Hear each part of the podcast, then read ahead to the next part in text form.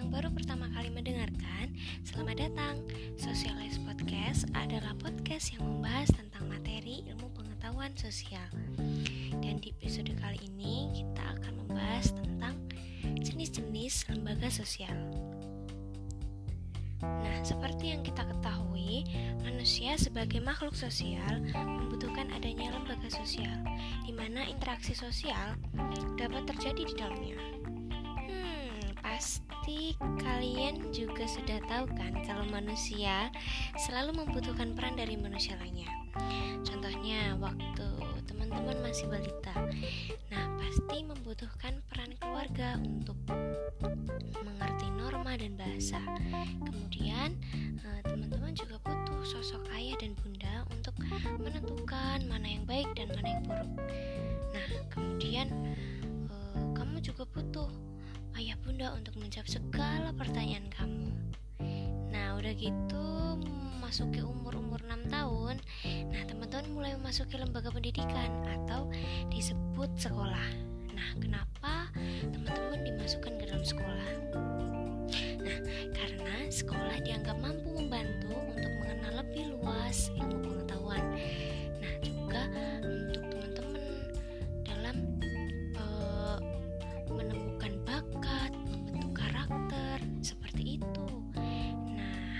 Baik sekolah maupun keluarga itu adalah salah satu bentuk dari lembaga sosial loh. Nah, terus teman-teman tahu nggak kenapa disebut sebagai lembaga sosial? Memangnya lembaga sosial itu seperti apa sih? Nah, kalau masih bingung, yuk kita bahas satu persatu lembaga sosial. Oke, uh, untuk yang pertama, Kak Risa akan menjelaskan lembaga sosial menurut Kuncoro Ningrat, lembaga sosial adalah sistem tata kelakuan dan hubungan yang didirikan untuk memenuhi kebutuhan manusia. Nah, lembaga sosial dibentuk supaya masyarakat dapat memenuhi kebutuhan hidup. Nah, kebutuhan hidupnya tuh berbagai bidang, misalnya nih ekonomi, politik, sosial, dan budaya. Nah, selain itu, lembaga sosial juga dibentuk agar masyarakat hidup teratur, teman-teman. Nah, dalam kehidupan sehari-hari, ternyata masyarakat juga membutuhkan loh keteraturan sosial. Nah, keteraturan sosial ini berfungsi menjaga keseimbangan dan kesatuan dalam masyarakat. Misalnya nih, eh, lembaga pendidikan. Hal ini untuk memenuhi kebutuhan pengetahuan. Kita mengetahui tentang pengertian lembaga sosial, yang kedua, Kak Risa akan hmm, menyebutkan dan menjelaskan karakteristik lembaga sosial. Jadi, ciri-ciri lembaga sosial ini yang pertama memiliki simbol. Nah, simbol di sini uh, sebagai tanda atau ciri khusus dari lembaga tersebut. Nah, pasti teman-teman tahu kan logo sekolah SD, SMP, SMA. Nah, itu kan beda-beda. Nah, di situ uh, fungsinya untuk memberikan ciri khusus dari lembaga. Yang kedua, uh, memiliki tata tertib dan tradisi. Nah, tata tertib ini sebagai panutan secara tertulis maupun tidak tertulis untuk anggotanya. Nah, yang ketiga, memiliki ideologi atau sistem gagasan yang mendasar yang dimiliki bersama, dianggap ideal oleh para anggotanya. Nah, yang terakhir nih, memiliki alat kelengkapan untuk mewujudkan tujuan lembaga. Oke, jadi masing-masing lembaga sosial dibentuk atas dasar fungsi dan tujuan yang berbeda antara satu dan lembaga lainnya. Nah, udah gitu, uh, udah paham nih. Sekarang kita akan bahas tentang jenis-jenis lembaga sosial.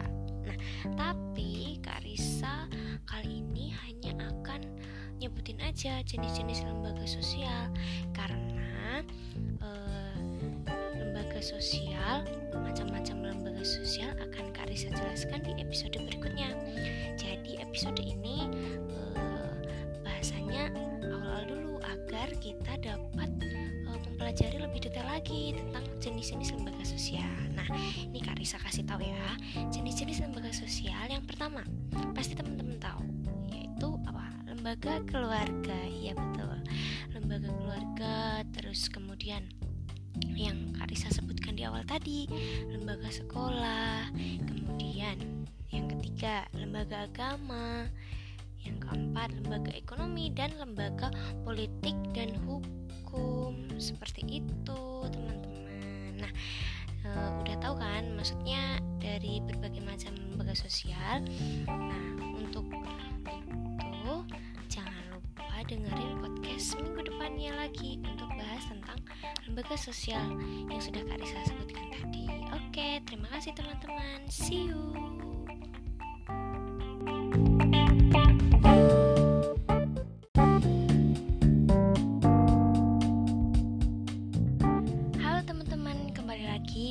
Socialize Podcast. Nah, eh, pada episode yang kedua kali ini kita akan membahas jenis-jenis eh, lembaga sosial yang akan kita bahas lebih lanjut. Nah, kemarin sempat disinggung eh, bahwa yang akan kita bahas antara lain lembaga keluarga, pendidikan, kemudian ekonomi, dan lain-lain. Nah, pada episode kali ini Karisa akan jelasin lembaga keluarga dan lembaga agama lebih lanjut lagi. Nah, yang pertama itu kita bahas lembaga keluarga dulu deh.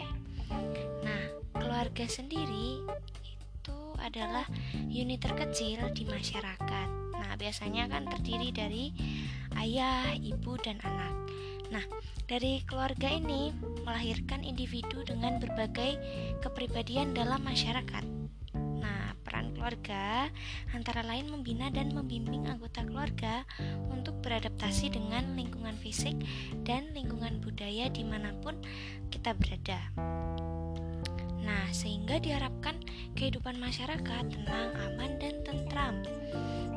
keluarga ini dibentuk atau terbentuk dari perkawinan yang sah menurut agama, adat, dan pemerintah.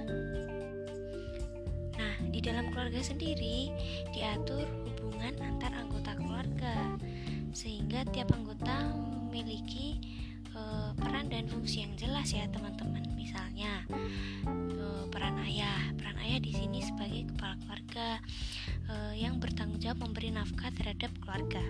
Kemudian peran ibu, ibu sebagai pengatur, pengurus dan pendidik anak-anaknya. Meski tidak menutup kemungkinan, ibu juga memiliki peran uh, mencari nafkah terhadap keluarganya. Nah, yang ketiga nih peran anak, nah itu membantu orang tua. Nah, sebenarnya lembaga keluarga tidak hanya sampai di situ saja, teman-teman. Di sini ada fungsi lain lembaga sosial keluarga misalnya. Oh enggak misalnya. Ini memang fungsinya ya. Yang pertama fungsi reproduksi. Jadi fungsi reproduksi ini yang dimaksud adalah melanjutkan keturunan. Nah fungsi keluarga jadi kan teman-teman pasti e, memiliki nenek kakek ya dari ayah dan ibu teman-teman. Nah e, ayah dan ibu teman-teman ini memiliki fungsi melanjutkan keturunan begitu juga dengan teman-teman. Untuk e, dapat melanjutkan keturunan dari nenek moyang kita. Kemudian fungsi protektif. Di sini protektif atau melindungi e, melindungi setiap anggota keluarga untuk menciptakan ketenangan bagi e, anggota keluarga. Kemudian fungsi ekonomi fungsi ekonomi di sini pasti teman-teman tahu lah ya e, di sini e, memenuhi kebutuhan seperti sandang pangan dan kebutuhan lain-lainnya. Nah selanjutnya adalah fungsi sosial di mana fungsi sosial ini keluarga berperan mengajarkan norma yang ada di masyarakat itu sampai kepada e, anggota keluarga mengajarkan norma norma apa saja yang berlaku di masyarakat tentang aturan larangan yang tidak boleh e, apa namanya tidak boleh dilakukan. Kemudian fungsi kontrol. Nah fungsi kontrol ini e, menjadi pengawas untuk segala tindakan dan perilaku anggota keluarga.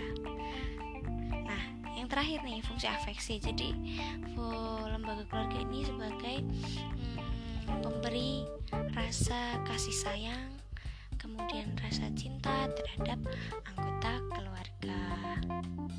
Oke, jadi eh, lembaga keluarga seperti itu kurang lebih ya teman-teman. Nah, selanjutnya adalah lembaga agama. Jadi, e, secara pengertian, lembaga agama adalah sistem keyakinan dan praktik keagamaan dalam masyarakat yang telah dirumuskan dan dibakukan. Nah, pada dasarnya agama adalah aktivitas manusia untuk berhubungan dengan Tuhan ya, teman-teman. Nah, agama adalah lembaga atau institusi yang penting e, mengatur kehidupan rohani manusia. Selain itu, e, agama antara kehidupan manusia dan e, di dunia dan di akhirat. Jadi agama menjadi pelopor menciptakan tertib sosial di masyarakat. Nah, pendidikan agama menuntun individu berperilaku baik terhadap sesama manusia, makhluk hidup lain, dan alam sekitar.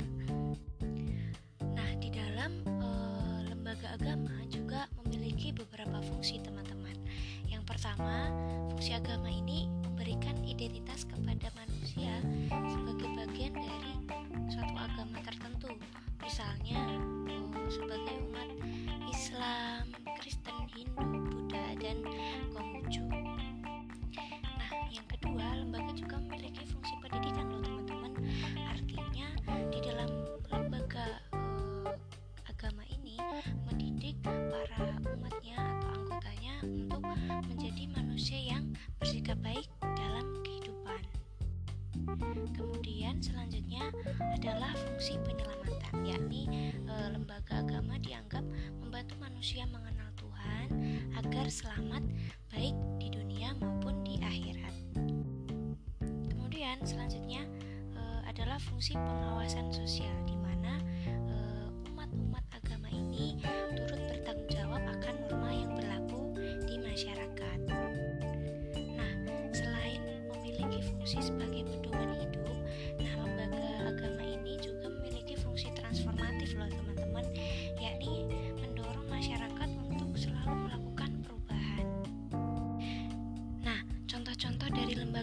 agama sendiri yang pertama adalah Majelis Ulama Indonesia atau yang kita kenal dengan MUI. Ini adalah lembaga agama Islam ya teman-teman. Yang kedua, Persekutuan Gereja-Gereja Indonesia. Yang ketiga, Majelis Tinggi Agama Konghucu Indonesia.